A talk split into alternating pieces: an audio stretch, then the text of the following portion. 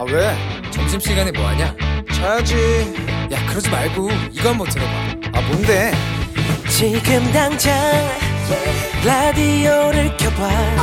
나른한 오후 깨울 시사 토크쇼. 모두가 즐길 수 있고 함께하는 시간. 유쾌하고도 신나는 시사 토크쇼. 오태훈의 시사본부 이 시각 라디오 정보센터 뉴스입니다. 더불어민주당이 최근 서울 아파트 시장이 실수요자 중심으로 개편되고 있다고 평가하며 실수요자인 청년 신혼부부 등 무주택자를 중심으로 부동산 정책을 논의하겠다고 밝혔습니다. 이성윤 서울중앙지검장이 수사 외압 의혹으로 기소된 가운데 대검찰청이 해당 혐의가 감찰 징계 대상인 비위에 해당하는지에 대해 검토 중입니다. 감찰 대상이라고 판단되면 대검은 법무부 장관에게 이 지검장의 직무정지를 요청할 수 있습니다.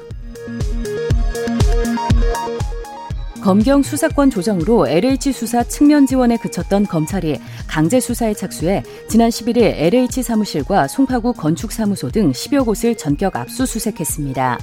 전현직 LH 직원들의 유착 의혹을 규명하는데 무게를 두고 있는 것으로 알려졌습니다. 세월호 참사 진상규명을 위한 특별검사팀이 20일간의 준비 기간을 마치고 오늘 공식 출범했습니다. 특검팀은 첫 공식 일정으로 유경근 4.16 세월호 참사 가족협의회 집행위원장을 비롯한 세월호 유족 6명을 만나 진상규명 요구사항 등을 들었습니다. 한국경영자총협회 2021년 신규 채용 및 언택트 채용 활용 실태 조사 결과 올해 신규 채용 계획이 있는 기업은 전체의 40.3%에 그쳤으며 비대면 채용을 하겠다는 기업은 10곳 중 한 곳에 머물렀습니다. 5.18 민주화 운동 당시 신군부의 유혈 진압에 맞선 광주 시민들을 치료했던 전남대 병원이 군부의 포갑에 항거하는 미얀마 국민과 의료진에 대한 지지를 선언했습니다. 또한 직원들이 성금을 모아 전달할 예정이라고 밝혔습니다. 미국 최대 송유관이 해킹 공격을 받은 지 닷새 만에 다시 재가동에 들어간 가운데 조 바이든 미 대통령이 현지 시간 12일 사이버 안보 역량을 강화하는 행정 명령에 서명했습니다. 지금까지 라디오 정보센터 조진주였습니다.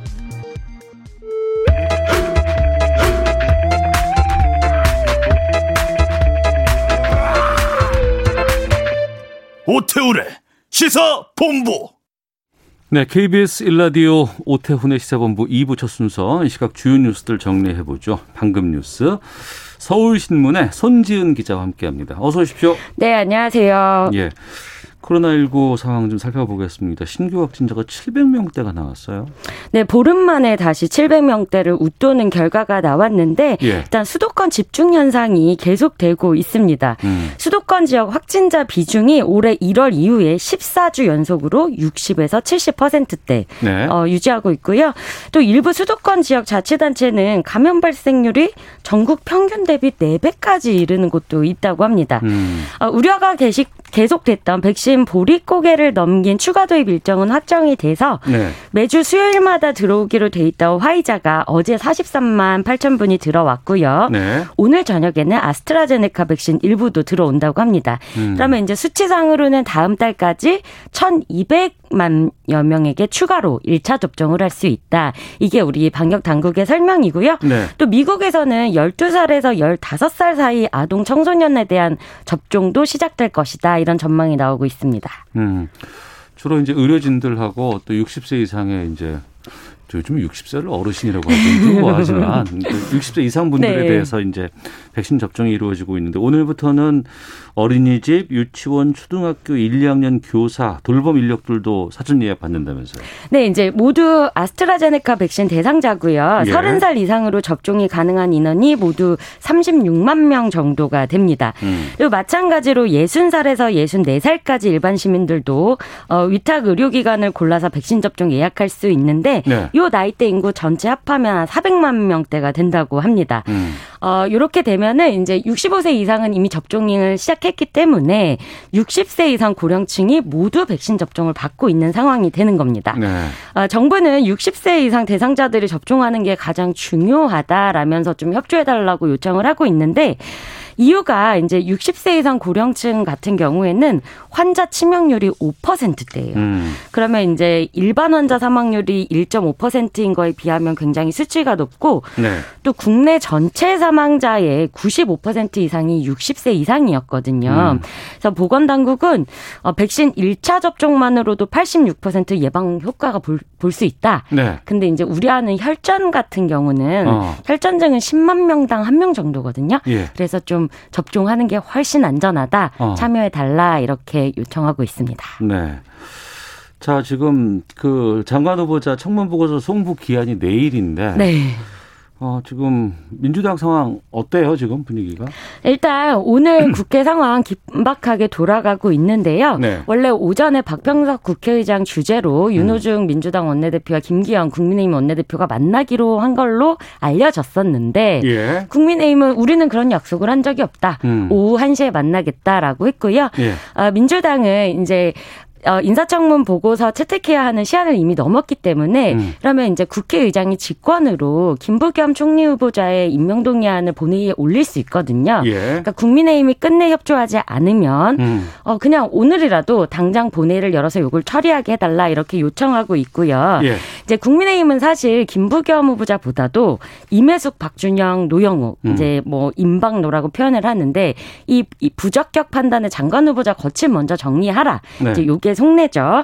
이제 김기현 원내대표 같은 경우에는 흥정하듯이 여론의 간만 보고 있다. 부적격하다면 빨리 판단을 내려라 이렇게 이야기를 했고요. 조금 전인 1시부터 박병석 국회의장이 여야 원내대표 불러서 이제 단판 회동에 들어갔습니다. 네. 아, 관련해서 속보가 지금 막 들어왔습니다. 아, KBS 뉴스 속보고요.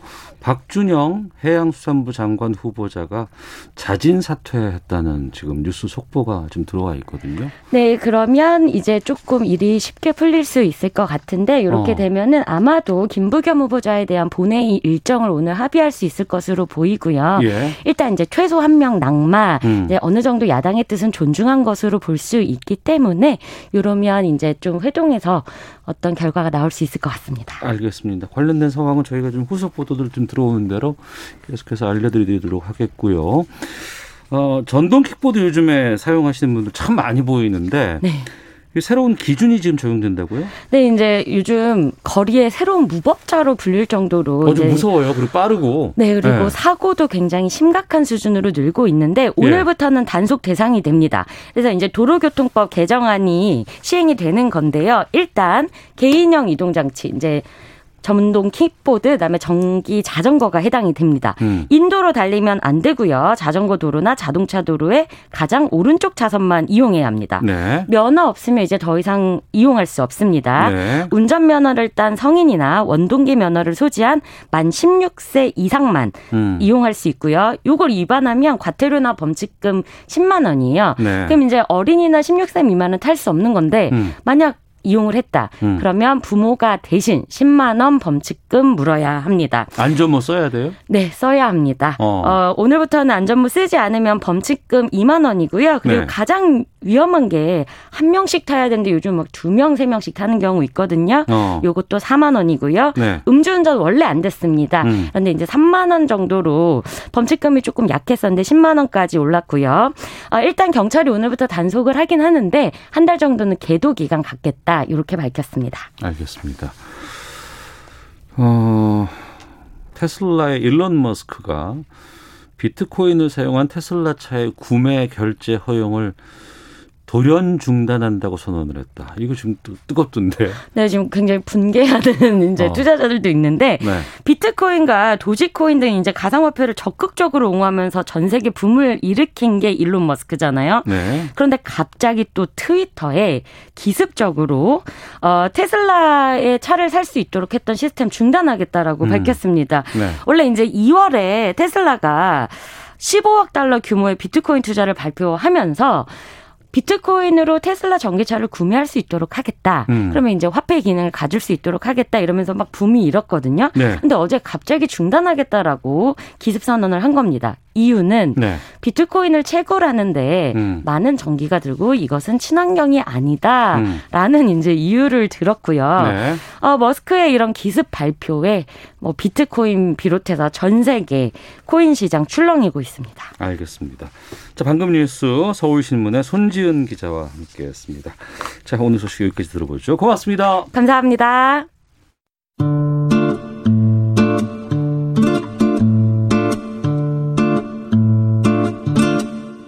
오태훈의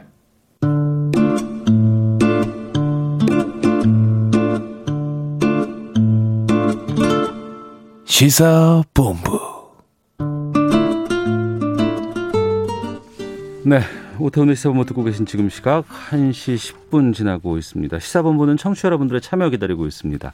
샵 9730으로 의견 보내주시면 되고요. 짧은 문자 50원, 긴 문자 100원, 어플리케이션 콩은 무료입니다. 팟캐스트와 콩, KBS 홈페이지를 통해서 시사본부 다시 들으실 수 있고 유튜브를 통해서도 만나실 수 있습니다. 검색창에 일라디오 시사본부 이렇게 검색해 보시면 영상으로도 확인하실 수 있습니다. 목요일 촌철 살인의 명쾌한 한마디부터 속 터지는 막말까지 한 주간의 말말말로 정치권 이슈를 정리하는 각설하고 시간입니다.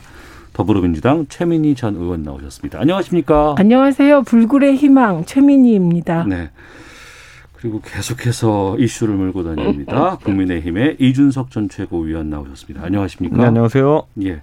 당권 도전 의사 출마 선언 하신 거죠? 출마 선언 뭐, 그, 사실상 했고요. 예, 예. 그, 이제, 국회에서 한번 각 잡고 하는 건 또 해야죠, 이제. 언제 한번. 아, 각 잡고 하는 그 여러 가지 무슨 뭐, 뭐 출판 기념회 같은 것들도 있고 아니면은 출마 선언을 딱 정식으로 하는 경우도 있고 여러 가지 많은데 예, 그 소통관 연단에 서가지고. 네, 네. 네, 직접 하는 거는 한번 해야겠죠. 음. 예. 근데 요즘에 그 등산 얘기가 막 계속 돌더라고요. 제가 원래 어떤 정치적 논쟁이든지 간에 네. 먼저 때리진 않는다의 원칙을 갖고 있는데. 아, 먼저 때리진 않는다, 이준석은. 네. 근데 주호영 대표께서 먼저 이제 에베레스트에 오르려면 뒷동산으로 오르던 거는 안 된다. 음. 뭐 이렇게 얘기하셔서 네. 젊은 주자들에 대해서 네. 사실상의 diss를 시작하셨기 때문에 음. 맞받아칠 수밖에 없죠. 네. 네, 그랬을 때 뭐 주영 대표께서는 뭐 오선이시긴 하지만 음. 결국 텃밭인 대구에서 오선하신 거 아니냐. 네. 예, 그거는 왜 같은 산만 다섯 번 오르시냐. 예, 조금이라도 높은 산을 올라야 되는 거 아니냐. 그게 네. 정치에 도전하는 모습 아니겠느냐라는 어. 이야기를 또 직접 또 대놓고 때릴 수 없으니 또 은유를 섞어가지고 하는 겁니다. 네. 예. 당권 도전에 대한 내용들은 저희가 따로 시간을 잡아서 인터뷰를 좀 예. 요청드리겠고요. 최민희 의원께서는 뭐 덕담이라도 한 말씀 주신다면. 아니 제가 보기에는 음. 국민의힘의 이미지를 네. 이준석 전 최고가 뭐 어마어마하게 높여주고 있다고 생각하고 이미지를 높여주고 있다. 네. 그리고 국민적 호감도도 높여주고 있고 음. 그리고 주호영 대표가 사실 조금 면목 없게 됐죠. 네. 왜냐하면 어, 젊은 사람이 도전하는 거에 대해서 음. 좀통 크게 네. 아 격려는 못 해줄 만- 망정 음. 꿈도 꾸지 마라 이런 얘기 아닙니까? 예, 뒷산 예. 오르다가 무슨 에베레스트냐? 어. 그러니까 이제 뒷산 오른 힘이 얼마나 큰지 보여줘야죠. 음. 알겠습니다. 자, 민주당 초선 의원들이 어, 야당이 반대하는 장관 후보자 셋 가운데 최소한 한 명은 낙마시켜야 한다. 이렇게 의견을 냈습니다. 조금 전에 뉴스 속보를 보면은 지금 해양수산부 박준영 장관 후보자 자진 사퇴가 지금 뜨고 있거든요. 뉴스 속보로. 좀 무색하게 되긴 했습니다만 관련된 인사트 좀 저희 준비된 게 있어서 듣고 이 상황들 포함해서 좀 두 분과 말씀 나누도록 하겠습니다.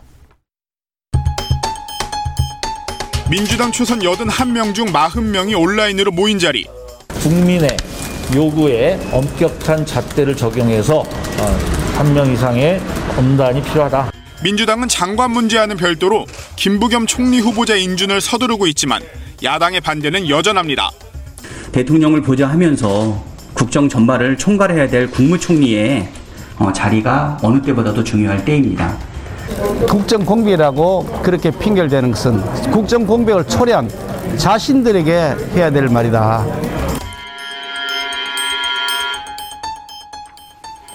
네, 어, 민주당의 고영인 의원, 또 박찬대 의원, 또 김기현 원내대표 목소리도 좀 들어보셨습니다.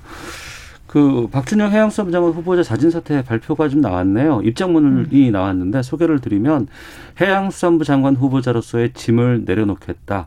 그동안 제기된 논란들, 특히 영국 대사관 근무 후에 가져온 그릇 등과 관련한 논란에 대해선 청문회 과정을 통해 국민 여러분께 진심으로 사과드렸고 제기된 의혹에 대해서도 성실하게 설명을 드렸습니다. 하지만 공직 후보자로서의 높은 도덕성을 기대하는 국민의 눈높이에 맞지 않는다는 점은 부인하기 어렵다면서 다시 한번 깊은 사과와 사과의 말씀을 드립니다. 이렇게 발표가 나왔습니다.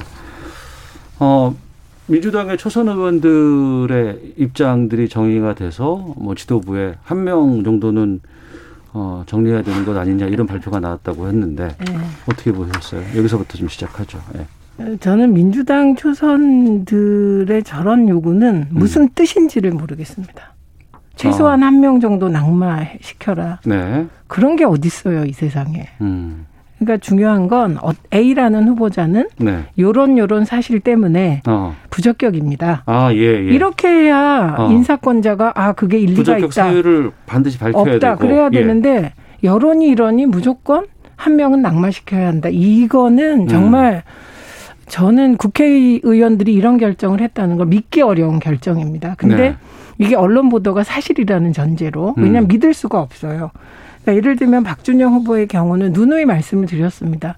그 영국에서 가져온 도자기 부분은 보통 사람들은 무슨 일인지도 모르겠다. 그러니까 여야가 그게 무슨 일인지 사퇴할 만한 일인지 밀수인지 아닌지 밀수면 고발하세요. 음.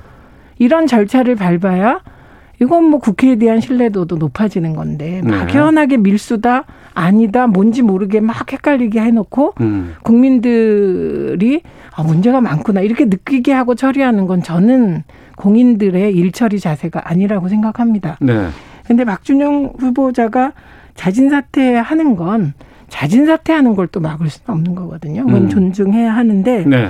저는 이번에 민주당 초선 의원들이 최소한 한 명 낙마시켜라. 그리고 근거가 없는 부분. 음.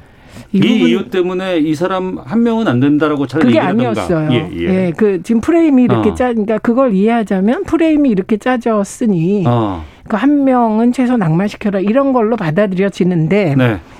아유 이렇게 하는 거는 조선 아니죠. 지금 보세요. 이준석 전 최고는 당 대표를 하겠다고 도전합니다. 음. 그리고 당의 원내대표를 지내고 거의 사선 중진에 맞붙습니다. 네, 네. 그리고 근거가 명확하잖아요. 어. 근데 지금 민주당 초선들은 뭐 하시는 겁니까? 어. 근거를 대고 일을 해야죠. 그래야 설득이 되죠. 예. 이준석 최고께서는요. 저는 사실 이걸 예측했습니다. 아, 그러셨어요? 분명히 당에서 대통령께서 지난번에 기자회견으로서 음. 그 후보자들에 대해 사실상 옹호를 하셨기 때문에 네. 초선들이 이렇게 나와가지고 뭔가 국민들의 어, 낙마 요구에 음. 부응하는 듯한 메시지를 내긴 낼 텐데 네. 어, 한 명 정도 이렇게 누군지 지목하지 않고 운을 띄워놓으면은 음. 사실상 그 후보자가 자진 사퇴하는 방향으로 가지 않을까. 아, 논란을 정리하기 위한 수순이었다? 그렇죠. 그리고 심지어 이건 내부적으로도 박준영 음. 후보자가 사퇴하는 쪽으로 음. 의견이 모여 있지 않았을까 했던 것이 예. 며칠 전에 민주당의 모 의원께서 어. KBS 라디오 방송에 나오셔가지고 이메숙 후보자는 여성 장관 후보자인데 찾기 힘들기 때문에 좀 곤란하다라는 아. 취지로 말씀하신 적이 있거든요. 예. 그래서 이거는 예고된 수순이었을 것 같다라는 음. 생각이 들고 네네. 저는 이제 박준영 후보자도 뭐 이번에 논란은 되었지만 어쨌든 일남일녀의 아버지고 그 공직 생활을 지금까지 수십 년 동안 해오신 분이기 때문에 그 명예를 지키기 위해 가지고 이런 방향으로 해결하는 게 되지 않았나. 네. 저는 하여튼 근데 이 그- 가장 중요해지는 것은 방금 최민희 의원님은 어쨌든 섣부른 초선들의 행보를 비판하셨지만은 이 총체적인 기획을 누가 했느냐. 음. 왜냐하면 사실 국회의원 그 40명 또는 넓게는 80명의 총의를 모은다는 게 지금 민주당의 초선 의원은 81명인가 그럴 81 거예요? 명. 예, 예.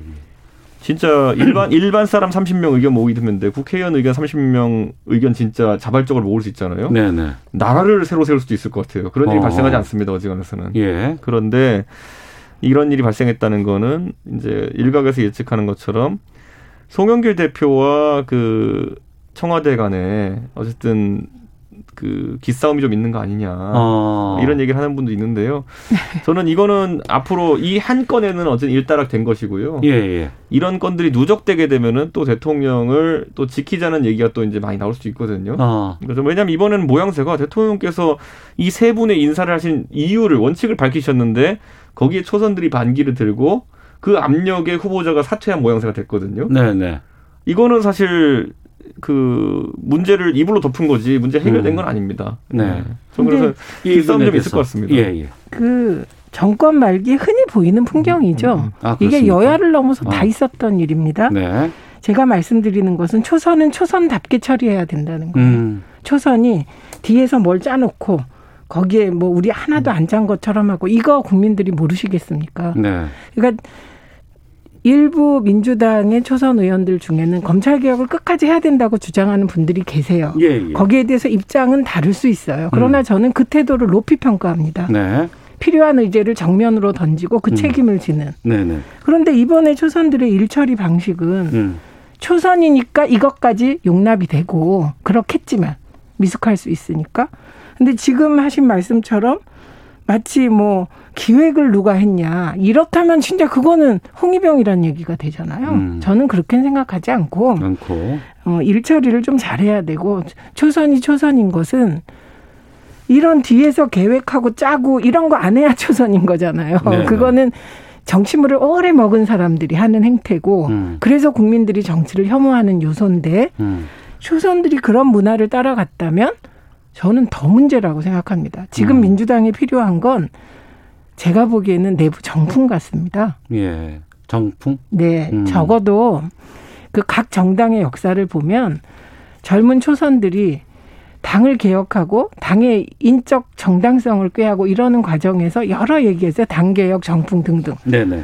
근데 이거 이런 대통령의 인사권을 가지고 단체 행동을 하고 이게 정풍입니까? 음. 오히려 내부에 있는 투기 의원들, 초선 의원들이 민주당 내부의 투기 의원들 우리 다 불출마 선언하자 이런 걸 해야 되는 것이잖아요. 네. 그러니까 이게 계속해서 민주당 의원들에 대해서 신뢰가 음.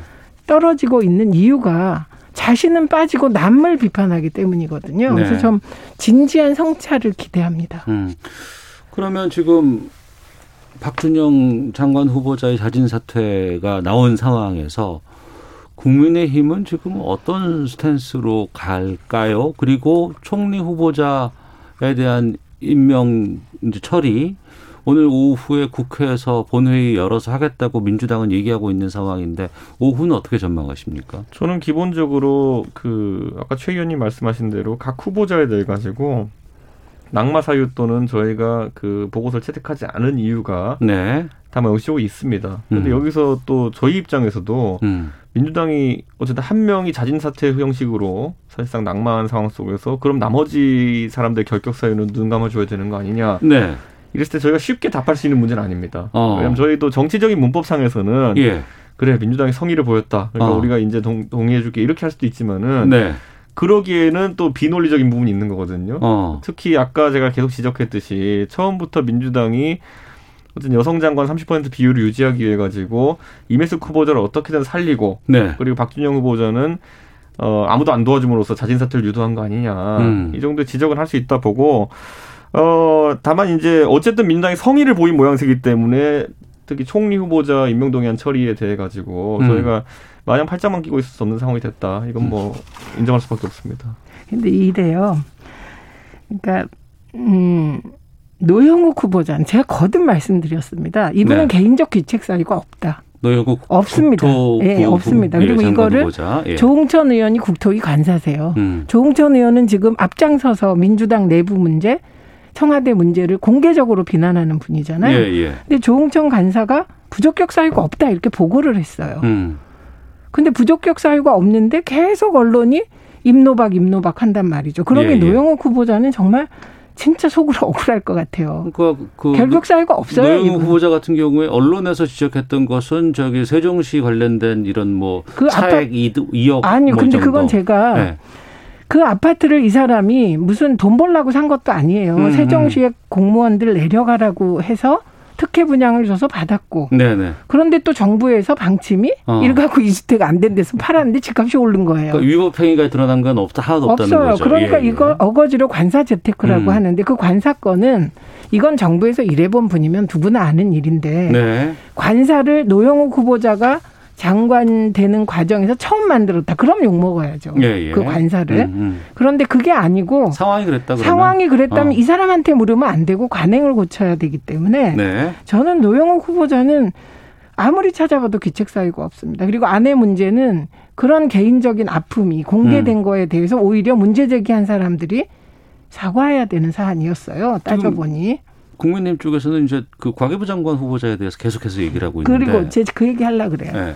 과기부 장관 후보자도 다 살펴보니 심지어 논문에 대해서는 과기부의 과기 그 과학기술계 단체들이 검증을 해서 아 이것 폐설 아니다 이게 발표까지 했습니다. 그래서 나 보니까 두 개가 남아요. 그리고 뭐 그 다운 계약서는 2007년 이전 거는 문제 삼으면 안 돼요. 전 국민이 그런 걸 어떻게 문제 삼습니까? 음. 관행 그 절차가 그랬는데 네. 두 개 남아요. 자녀 이중 국적. 음. 두 번째는 출장 시에 자녀 동반. 네, 네, 네. 근데 출장 시 자녀 동반도 비행기 표는 음. 사비로 한 거예요. 그러니까 비용은 사비로 한 거다. 예. 네, 그리고 호텔은 같이 썼는지 확인이 안 돼요. 음. 근데 추가 비용은 안 들어갔다는 거예요. 공적인 돈으로. 그러면 자녀 이중 국적 문제는 이거 국적을 회복하겠다 딸이라서 네. 이게 군대 문제가 없다 보니 해결이 안 됐다. 그래서 국적을 해결하겠다고 했어요. 그럼 남는 거는 음. 출장 갈 때 자녀 데려간 거 요거 남는 겁니다. 네. 다 보면 음. 그러면 요 사안이 장관 수행하기에 적절한지 부적절한지는 따져야 되는 거다. 네. 그리고 나서 부적절하다는 판단을 여야가 합의하면 그만두는 거고 음. 야당도 아 이건 좀 무리하다. 네. 이 정도면 장관 수행은 할 수 있겠다 하면 합의가 되는 거거든요. 음. 근데 이런 절차를 안 거치고 그냥 무조건 세 명. 아 이거는 저는 진짜 아니라고 봅니다. 네. 저는 기본적으로 뭐 최민현님 말씀하신 것처럼 그런 세부적인 사안들을 여야가 다 검토한 것이고 음. 민주당이 만약에 거기에 자신감이 있었으면은 그 적격 의견으로 보고 채택하려고 하는 시도를 강하게 했을 텐데 아, 예, 예. 민주당도 그러진 않았습니다 이번에. 그러니까 특별연설 이후에 그렇죠. 아, 예, 오히려 그좀 오히려 민주당에서도 주저하는 모습 보였고 음. 그래서 사실관계보다는 이제 여론을 많이 살피는 이런 상황이었거든요. 그래서 저는 어느 정도는 민주당 내에서 좀 내부 알력이 있는 것처럼 보이는 건 외부에서 사실입니다. 음, 왜냐하면 네. 지금까지 30여 차례 이제 장관 임명 동의안을 거의 강행했을 때, 음. 그 청구보고 세트를 강행했을 때 보여줬던 모습과는 속도 면에서도 자세 면에서 상당히 달랐습니다. 그래서 네. 이거는 아무래도 내년 대선을 생각할 수밖에 없는 당과 다시는 선거 나오실 일이 없는 대통령 간의 좀 그 생각 차이가 아닐까. 어. 대통령께서는 임기 후반부에 본인에게 남은 1년이 참 소중한 1년이고 이때 네. 본인이 했던 정책들을 잘 마무리 짓기 위해서는 음. 인사들을 본인이 옳다고 생각하는 사람들로 인사하는 것이 중요하다 생각하시는 것 같고 네. 당은 아무래도 선거를 치러야 되는 조직이다 보니까 음. 국민들이 싫다면 그냥 몸을 낮출 수밖에 없는 그런 상황이 이제 오지 않았나. 그래서 네. 이 갈등이 좀 지속될 거로 좀 보입니다. 음. 아니 근데 중요한 거는 예. 기가 죽어 있다 이 얘기하는 거예요. 재보궐 선거 이후에 기 죽죠. 음. 네, 그렇게 네. 참패했는데 기 안 죽으면 정상이 음. 아니에요. 근데 기 죽었다고 음. 내용도 살펴보지 않고 음. 네네 하면 그게 대선 전략에 좋을까요? 음. 그러니까 저는 이럴 때일수록 중심을 잡고 가야 돼요. 네. 그 중심을 잡고 사실을 다 확정한 다음에 음. 그래도 국민 여론이 이렇고 이 프레임에서 빠져나올 수가 없습니다. 지금 상황이 네. 이렇게 호소를 해야 맞지. 음. 그냥 뭔가 두리뭉실하게 뭐 여론도 나쁘고 뭐 그 보수 언론은 막 이렇게 보도해서 프레임이 짜였고 두렵기도 하고 이건 아니다. 그 말씀을 드리는 겁니다. 알겠습니다. 오후에 그러면은 김부겸 총리 후보자는 통과가 될까요? 처리가 될까요? 어떻게 전망하세요? 뭐 저도 이거 낙마 소식을 지금 이제 들었기 때문에 예, 예. 저희 저희도 막 시작하게 그렇죠. 이게 변화가 예. 있을 거라고 저는 생각합니다. 어. 왜냐하면 김부겸 후보자 같은 경우에는 예. 물론 이제 저희 당의 김기현 원내대표께서 취임하신 지 얼마 안 됐고 예. 어, 이걸 굉장히 강하게 추진하셨기 때문에 김부겸 후보자 낙마를 저희도 사실 예상하지 못한 타이밍에 어. 예, 예. 세게 말씀하셨기 때문에 다소 시간이 지연될 수는 있을 것 같습니다. 어. 하지만 어, 처리를 하는 쪽에 방점을 찍지 않을까 싶습니다. 그러니까 김기현 원내대표도 그랬고 또 오전에 조경태 의원도 상당히 김부겸 어, 후보자에 대해서 계속해서 이제 비판적인 말씀 계속 하셨는데 어, 어떻게 전망하세요? 김부겸 후보자는 나중에 나온 게 라임에 네, 사위가 네. 돈 10억 투자했다는 거. 음. 그래서 이걸 가지고 10억이 얼마나 큰 돈이냐 막 이랬는데 보니까 그 연예인 하던 딸의 남편 기업을 하는 분이라 그분한테 10억은 저희와 저희의 10억과는 다르더라고요. 네. 게다가 그 돈 있는 사위가 라임에 투자하는 걸 굳이 김부겸 그 총리 내정자와 에게 뭐 허락받겠습니까? 뭐 하겠습니까? 돈에 음. 관한은.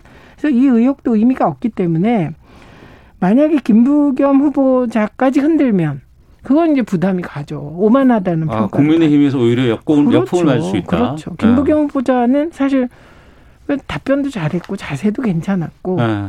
그래서 사실 그 다른 분들도 뒤에서 얘기하면 아 그분 개인은 문제가 없다. 아, 이세 명의 장관 후보자랑 연계돼 있다 이런 건데 그렇게 연계하기 시작하면 하나도 처리 못합니다. 원래 이제 정치인들이 낙마하기 어렵다고 하는 것이 예. 그게 정치인들이 뭐 특별히 더 도덕적 우월하고 이렇다기보다는 국민들이 정치인은 그래도 오래 봐온 사람일 경우에는 음.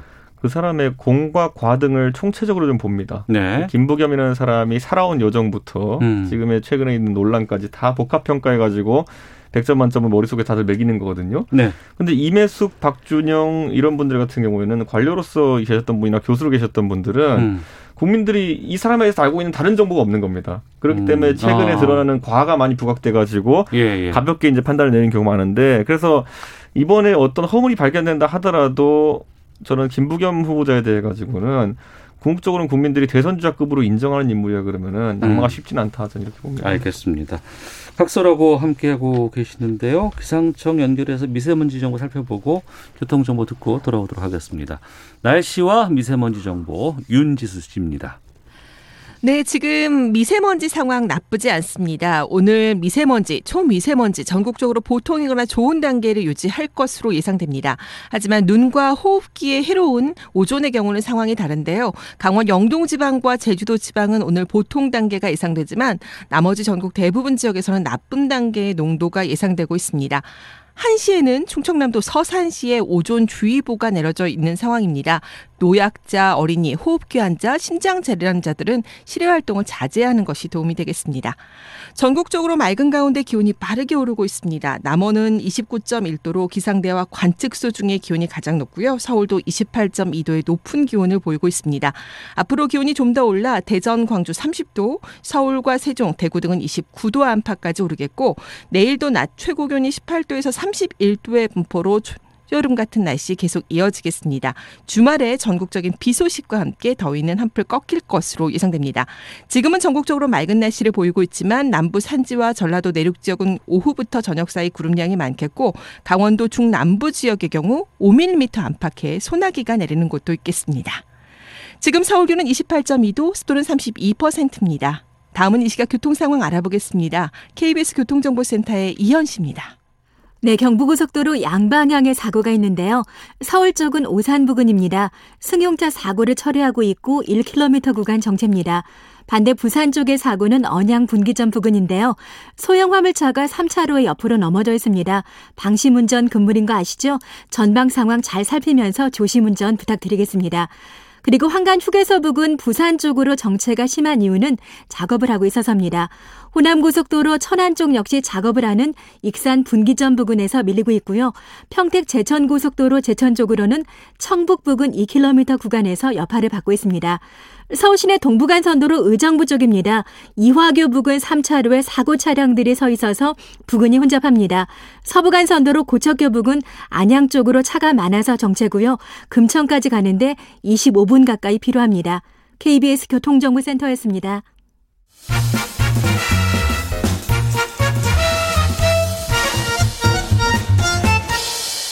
오태훈의 시사 본부.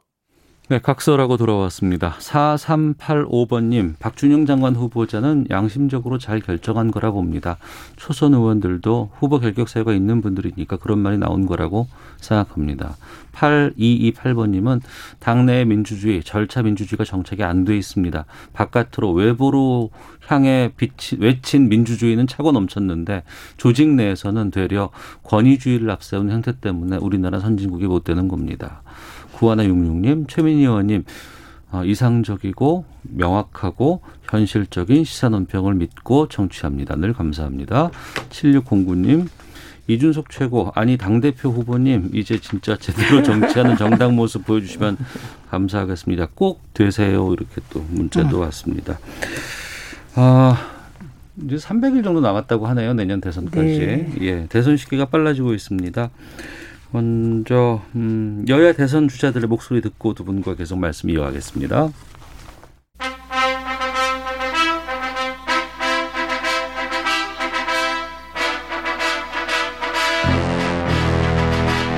앞으로 먼 길을 함께 서로 손잡고 가실 수도 있을 것이라고 생각하니까 매우 가슴 벅차고 이런 시대 국가의 역할은 무엇인가? 그에 대한 저의 대답이 내 삶을 지켜주는 나라입니다. 진보와 보수를 따지고 멱살 잡는 드자비 정치는 이제 끝내야 합니다. 일종의 인기 투표 어, 같은 거고 이게 여름 가을 되면 몇 번 출렁일 계기가 올 거라고 민심의 요구 사항을 제가 아주 치열하게 제가 듣고 거기에서 실천할 해법들 만들려고 합니다. 네, 여권 대선 주자 이재명, 이낙연, 정세균 전 총리 목소리 그리고 국민의힘 대선 주자 유승민, 원희룡 현 지사 목소리까지 들으셨습니다. 어, 이번 주에 민주당의 여권의 대선 주자들은 각기 지지 모임 같은 것들 발표하고 활동하면서 본격적으로 시작을 하는 모양새입니다. 어떻게 보세요, 최민 의원님? 어, 우선 이재명 지사가 상당히 앞서 있고 그 음. 이유가 있습니다. 예, 예. 일단 경기도 지사 당선되고 초기에 전국 꼴찌인가 두 번째인가 지지율을 기록했는데 음. 지금은 뭐 전국 1위입니다. 아, 네, 그거는 경기도의 천만 이상의 주민들이 일 잘한다 이걸 인정했다는 거기 때문에 일 잘하는 사람이네. 네, 그거는 뭐 확실하게 대, 어. 각인돼 있고 또 예. 하나는 시대 정신이라는 게 있잖아요. 음. 저는 대한민국의 시대 정신은 두 가지라고 생각하는데 네. 양극화라고 얘기하지만 일점 극화해서 극심한 불평등 해소와 음.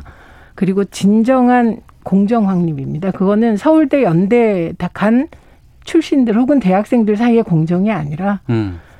대학 간 분들과 못 간 분들 사이의 공정, 좀 광범위한 의미의 진실한 공정 이거라고 생각하는데 그 시대 정신의 의제를 확보하고 있으니까요. 현재는. 어, 그래서 앞서가고 있다. 예, 그래서 예. 이재명 지사는 일단 일, 능력을 인정받고 그리고 시대 정신을 가지고 있기 때문에 앞서가죠. 네. 그런데 그게 대세냐? 음. 저는 아직은 대세가 형성됐다고는 안 봅니다. 아직 대세는 아니다. 네, 대세는 적어도 40% 이상 그 음. 자기 지지자들 사이에 지지를 네네. 받아야 되는데 그 정도 지지는 아직 아니잖아요. 음. 그래서 그 대세가 아니기 때문에 이제 여지가 있기 때문에 이낙연, 정세균 두 전직 총리가 해볼 만한 거죠. 네. 그리고 거기에 지금 이광재 전 지사는 어. 뭐 출마가 거의 확정적이라고 하지 않습니까? 예. 그러니까 이 이재명 독주 속에 다수의 도전자들이 어. 어, 민주당 대선 경선을 풍요롭게 하지 않을까 네. 싶습니다. 어. 여권의 대선 주자 상황은 어떻게 보고 계세요, 이준석 최고께서는? 대선 주자가 갑자기 생기는 경우는 없습니다. 음. 예. 기본적으로 조- 전제 조건이 인지도거든요. 네. 국민의 한 80% 이상은 아는 사람만이 대권 주자가 될 수가 있는 게 현실입니다. 음. 어, 그 인지도와 별개로 지지도는 낮고 높을 수 있습니다. 그런데 예를 들어 오세훈 시장이 한 네다섯 달 전으로 시계를 되돌려 보면은 인지도는 높았으나 지지율은 낮은 상태였던 것처럼 네. 그렇게 재생되는 경우는 있습니다. 어. 그러나 없던 인도가 갑자기 생긴 건 너무 힘듭니다. 네. 그렇기 때문에 아까 민주당에 열거된 분들 중에서 뭐 총리를 지내시거나 음. 아니면 뭐 이재명 지사 같은 경우에는 인도가 확보된 분들인데 네, 네.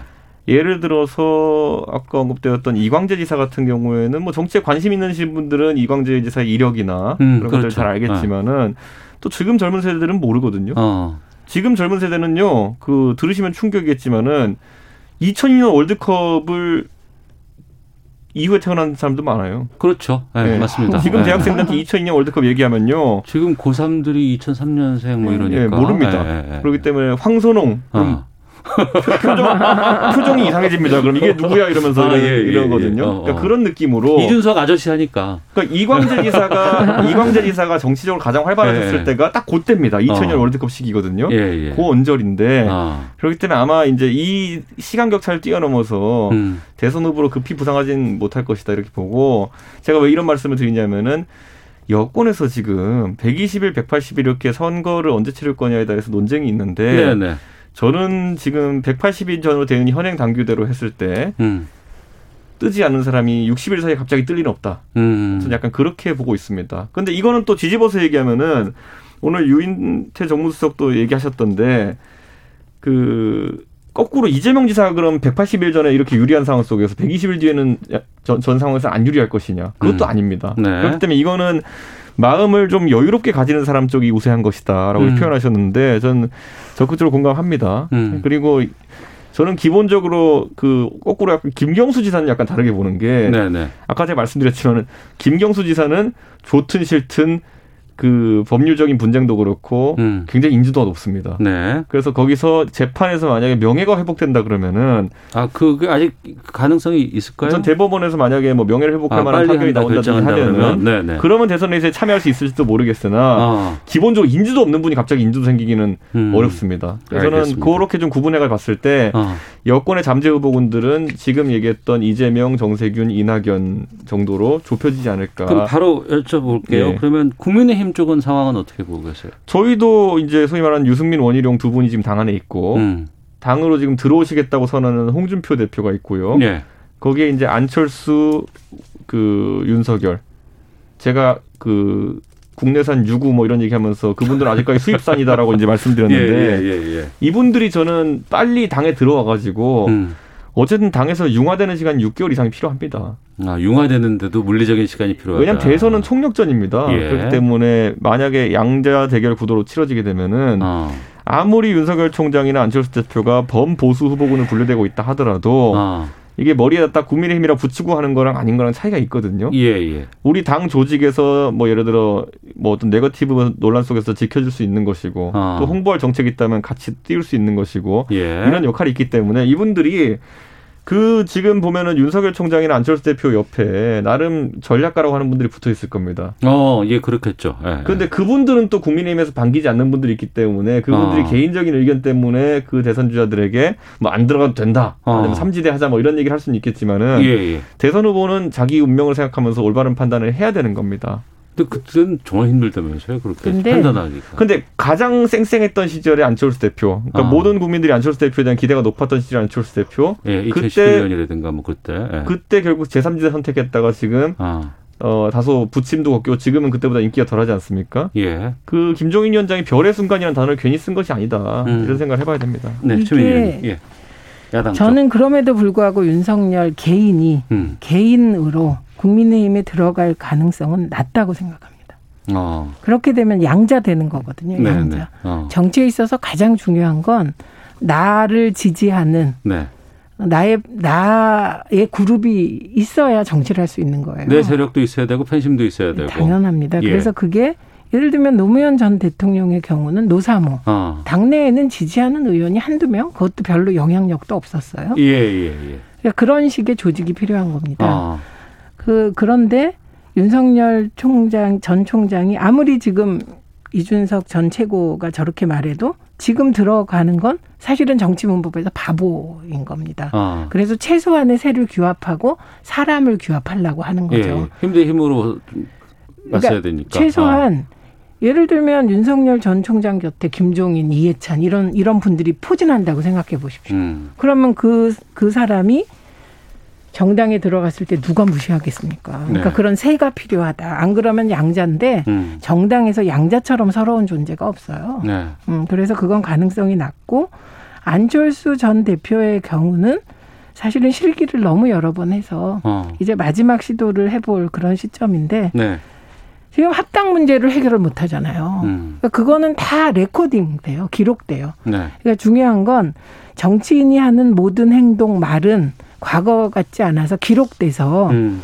그것이 과연 어떻게 될 건가. 네. 그래서 실기를 하고 있다. 음. 이렇게 봅니다. 아니 안철수 대표 합당 문제 이야기하니까 굉장히 저는 오늘 깜짝 놀랄만한 뉴스를 봤던 게 예. 안철수 대표의 국민의당이 음.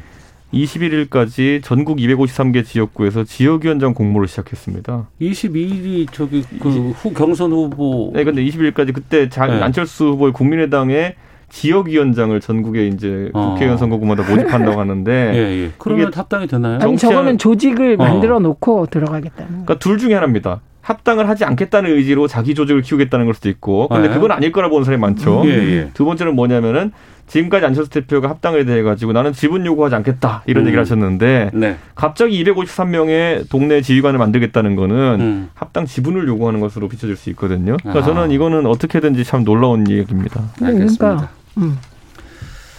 정치 재밌습니다. 자, 각설하고 최은희 의원, 이준석 전 최고위원 두 분과 함께했습니다. 두 분 고맙습니다. 네, 고맙습니다. 오태훈의 시사본부는 여러분의 소중한 의견을 기다립니다. 짧은 문자 50원, 긴 문자 100원의 정보 이용료가 되는 샵 9730, 우물정 9730번으로 문자 보내주십시오. KBS 라디오 앱 콩은 무료입니다. KBS 라디오 오태훈의 시사본부. 지금 여러분은 대한민국 라디오 유일의 점심 시사 프로그램을 듣고 계십니다. 네, 우리 사회 다양한 이슈에 대해서 가감 없이 생각을 표현하는 시간입니다. 김선영의 세상의 모든 리뷰, 김선영 문화평론가와 함께합니다. 어서 오세요. 안녕하세요. 예, 아카데미상, 오스카상과 함께 뭐 미국을 대표하는 영화 시상식 하면 이제 골든 글로브가 네. 있습니다. 글러브가 아니고 글로브. 네. 야구 발음에 아니고. 유의하셔야 돼요. 글로브인데. 네. 이게 지금 뭐 존폐 위기까지 놓여 있고 배우들이 난 이 상 받은 것까지 난 반납할게라고 하는 네. 얘기들이 있어서 이걸 좀 다뤄볼까 하는데 네. 그에 앞서서 어 엊그제 그 우리 영화계에 좀 이렇게 부고가 전해졌어요. 어, 크- 우리 영화계 큰 별로 불렸던 이춘연 신의 이천 대표가 돌아가셨네요. 네. 이분은 어, 어떤 분인가요? 이분은 이제 한국 영화사에 굉장히 큰 족적을 남긴 분인데 그 한국 영화계 우리가 르네상스라고 하면 네. 이제 90년대 중반부터 음. 기획 영화들이 막 쏟아져 나오고 뭐 봉준호 감독이라든지 홍상수 감독이라든지 굉장히 좀 재능 있는 감독들이 이제 막 음. 등장을 하던 네, 뭐 네. 박찬욱 감독이라든지 어, 그렇죠. 네, 그런 시기였는데 그- 예. 그게 이제 90년대 중반 이후부터 음. 근데 그 시기를 이끌었던 이제 한국 영화계의 어떻게 보면 프로듀서 1세대로 평가를 받았던 그런 분이에요. 네. 어. 그리고 뭐 최근까지도 뭐 다양한 그 영화 활동을 벌이셨고 그 뭐 코로나19 때문에 지금 영화계가 굉장히 어렵잖아요. 그래서 음. 이제 장관하고 만나서 직접 영화계를 살리기 위한 네. 그런 면담도 하시고 어. 또뭐 아시아나 단편 영화제 같은 경우 굉장히 작은 영화제들을 요즘 열리기가 힘드니까 음. 이런 영화계도 직접 살리기 위해서 발로 뛰어다니시고 활발히 이렇게 활동을 하고 계셨는데 갑자기 이렇게 부고 소식이 들려와서 어. 지금 많은 분들이 좀 안타까워하고 계시는 거죠. 7, 80년대 우리 영화계를 얘기할 땐 충무로계라 그랬었어요. 네. 도제 시스템에 의해서 그렇죠. 부감독부터 출발하고 뭐 이렇게 해서 했다고 했는데 맞습니다. 그런 우리 영화계에서 언제부턴가 이제 뭐 전문적으로 어 대학 졸업하고 나서 아니면 대학 활동을 하면서 새롭게 공부를 하고 네. 그래서 뭐 한예종 출신도 나오고 그렇죠. 아니면은 어 뭔가 사회 고발적인 네. 정말 그런 영화들 많이 나와서 그렇죠. 박찬욱 감독이라든가 뭐 네. 뭐 많잖아요. 그렇죠. 그 이분이 실제로 굉장히 많은 신인 감독들을 지원을 영화 제작자로 활동을 하시면서 신인 감독들을 발굴하고 지원을 하셨는데 예. 예, 말씀하셨듯이 이제 강우석 감독 같은 아, 예. 경우에도 이제 행복은 성적순이 아니잖아요를 이제 신인 시절에 연출하셨는데 이 감독 이 작품도 이제 직접 제작을 하셨고 음. 박찬욱 감독의 경우 이제 3인조라는 네네. 작품이 있는데 그 작품을 제작을 하셨고 또 우리가 그 미술관엽동물원의 이정현 감독 아, 예, 이 예. 작품도 이제 제작을 하셨고요. 굉장히 음. 쟁쟁해요. 특히나 음. 이제 이분이 제작했던 시리즈 중에 여고괴담 시리즈는 어, 한국 공포 영화계의 어떤 새로운 지평을 연 그런 시리즈로 우리가 네. 평가를 하고 있는데 음. 그 여고괴담 시리즈를 직접 기획하고 제작을 하셨죠. 아, 요거괴담이 그 이후로 시리즈가 계속 나왔잖아요. 그렇죠. 네. 최근까지도 또그 속편을 제작을 음. 하시겠다고 네. 이제 여러 가지 뉴스도 그 전해지고 그랬었는데 어. 그 이렇게 계속 활발한 활동 소식이 들려오는 가운데 음. 그 너무나 갑작스럽게 세상을 네. 뜨셔서 네, 굉장히 좀 영화인들의 좀 충격이. 크고 좀 추모의 네. 열기가 계속 좀 이어지지 않을까 싶네요. 네. 자, 이춘현 신의 이천 대표의 부고 소식 좀 살펴봤고, 어, 다시 이제 어, 추모의 말을 좀 전하면서 할리우드 쪽으로 오겠습니다. 골든글로브가 왜 이런 상황이 된 거예요? 어, 그러니까 지금 많은 보이 많은 분들이 이제 보이콧을 하고 있는데 이 주요 원인은 크게 세 가지예요. 세 가지. 첫 번째는 이게 그 할리우드 외신 기자 협회에서 주관하는 시상식이잖아요. 아 외신 기자 협회에서 네. 이 골든 글로브 상을 주는 거예요. 주관을 하죠. 네. 근데 이 조직이 오래 전부터 좀 부정부패 의혹 음. 또 그리고 너무 편파적이다, 보수적이다. 배타적이다 이런 음. 비판이 계속해서 제기돼 왔는데 네네. 올해 초에 이제 이 시상식이 열리기 바로 앞서서 그 LA 타임즈에서 네. 이 부정부패 의혹에 대한 어떤 좀 어. 팩트를 정리를 해서 그 보도를 했어요. 음. 그러니까 이 외신기자협회 회원들이 이제 규정에 어긋나는 어떤 그 일- 월급을 굉장히 음. 좀 고액의 월급을 받고 또 제작 사들로부터 이제 후보에 올려달라는 어떤 로비에 아. 예, 호응을 하면서 예, 이제 예. 접대를 받은 어. 그런 사실들이 드러나고 네. 또 이런 제작사뿐만이 아니라 연예인들에게도 어떤 특혜를 요구했다 음. 이런 의혹들이 보도가 되면서 네. 어, 많은 분들이 이제 골든글로브를 어, 더 이상 음. 여기 협조하지 않겠다 시상식에 협조하지 않겠다 이런 선언들이 쏟아져 나오기 시작을 했어요. 그러니까 골든글로브를 주관하는 협회, 회사 네. 쪽 이쪽에가 전문성이 좀 떨어지는 것 하나.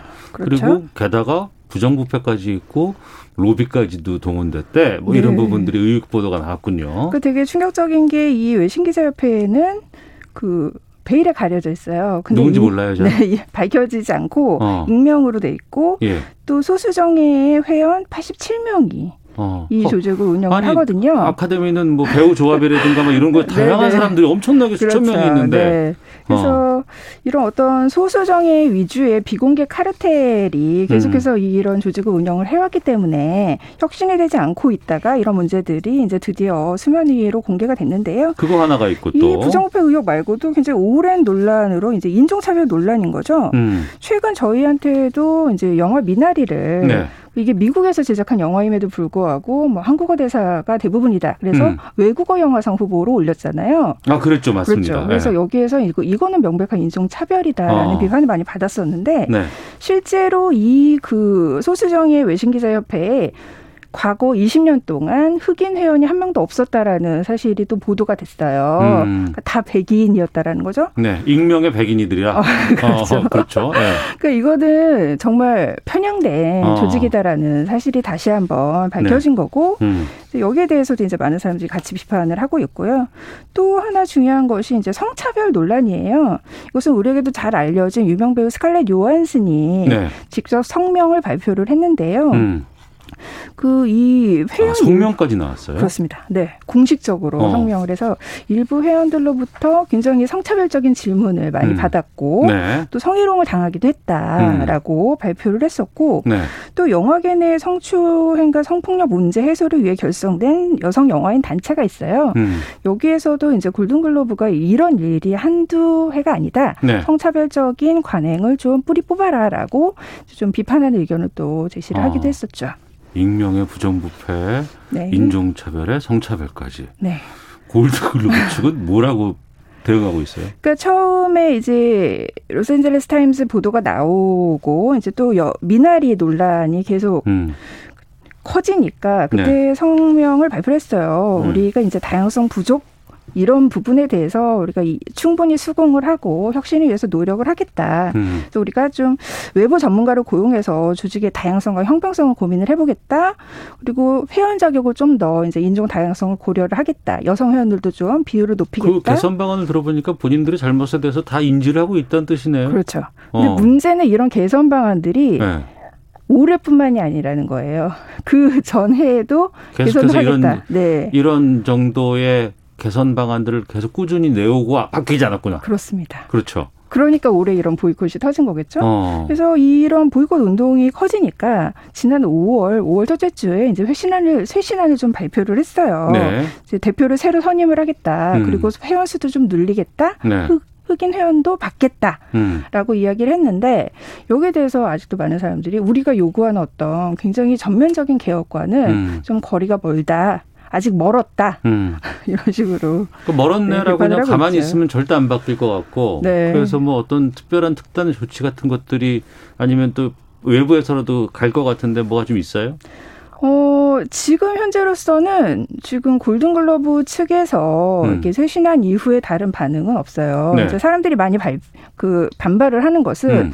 이런 부정부패라든지 횡령 의혹을 받고 있는 네. 그 책임자들이 있을 텐데 어. 그 책임자들을 교체하겠다, 개혁하겠다라는 어떤 의지가 보이지 않는다라는 거거든요. 그럼 안 바뀌는 거예요. 그렇죠. 네, 그렇죠. 가장 중요한 책임자들이 일단 바뀌어야 되는데 음. 그렇기 때문에 이제 점점 사람들이 단호하게 이번에 한번 우리의 의지를 보여주겠다라고 음. 보이콧 운동을 하는 측은 네. 그래서 가장 대표적인 게 이제 골든글로브를 해마다 중계를 해왔던 방송사 MBC 같은 경우에도 음.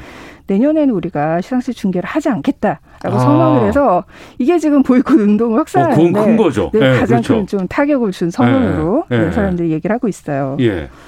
그리고 이제 톰 크루즈 같은 경우에도 음. 아까도 말씀하셨듯이 그, 그동안 골든글러브에서 네. 세 개의 그 연기상 트로피를 받았는데 음. 이거를 반납을 하겠다. 아, 톰 형이 세 개를 받았구나. 네. 예, 그래서 이 반납하겠다. 어. 부끄럽다. 예, 예. 혁신의 의지를 보여달라라고 이야기를 한 상황이죠. 어.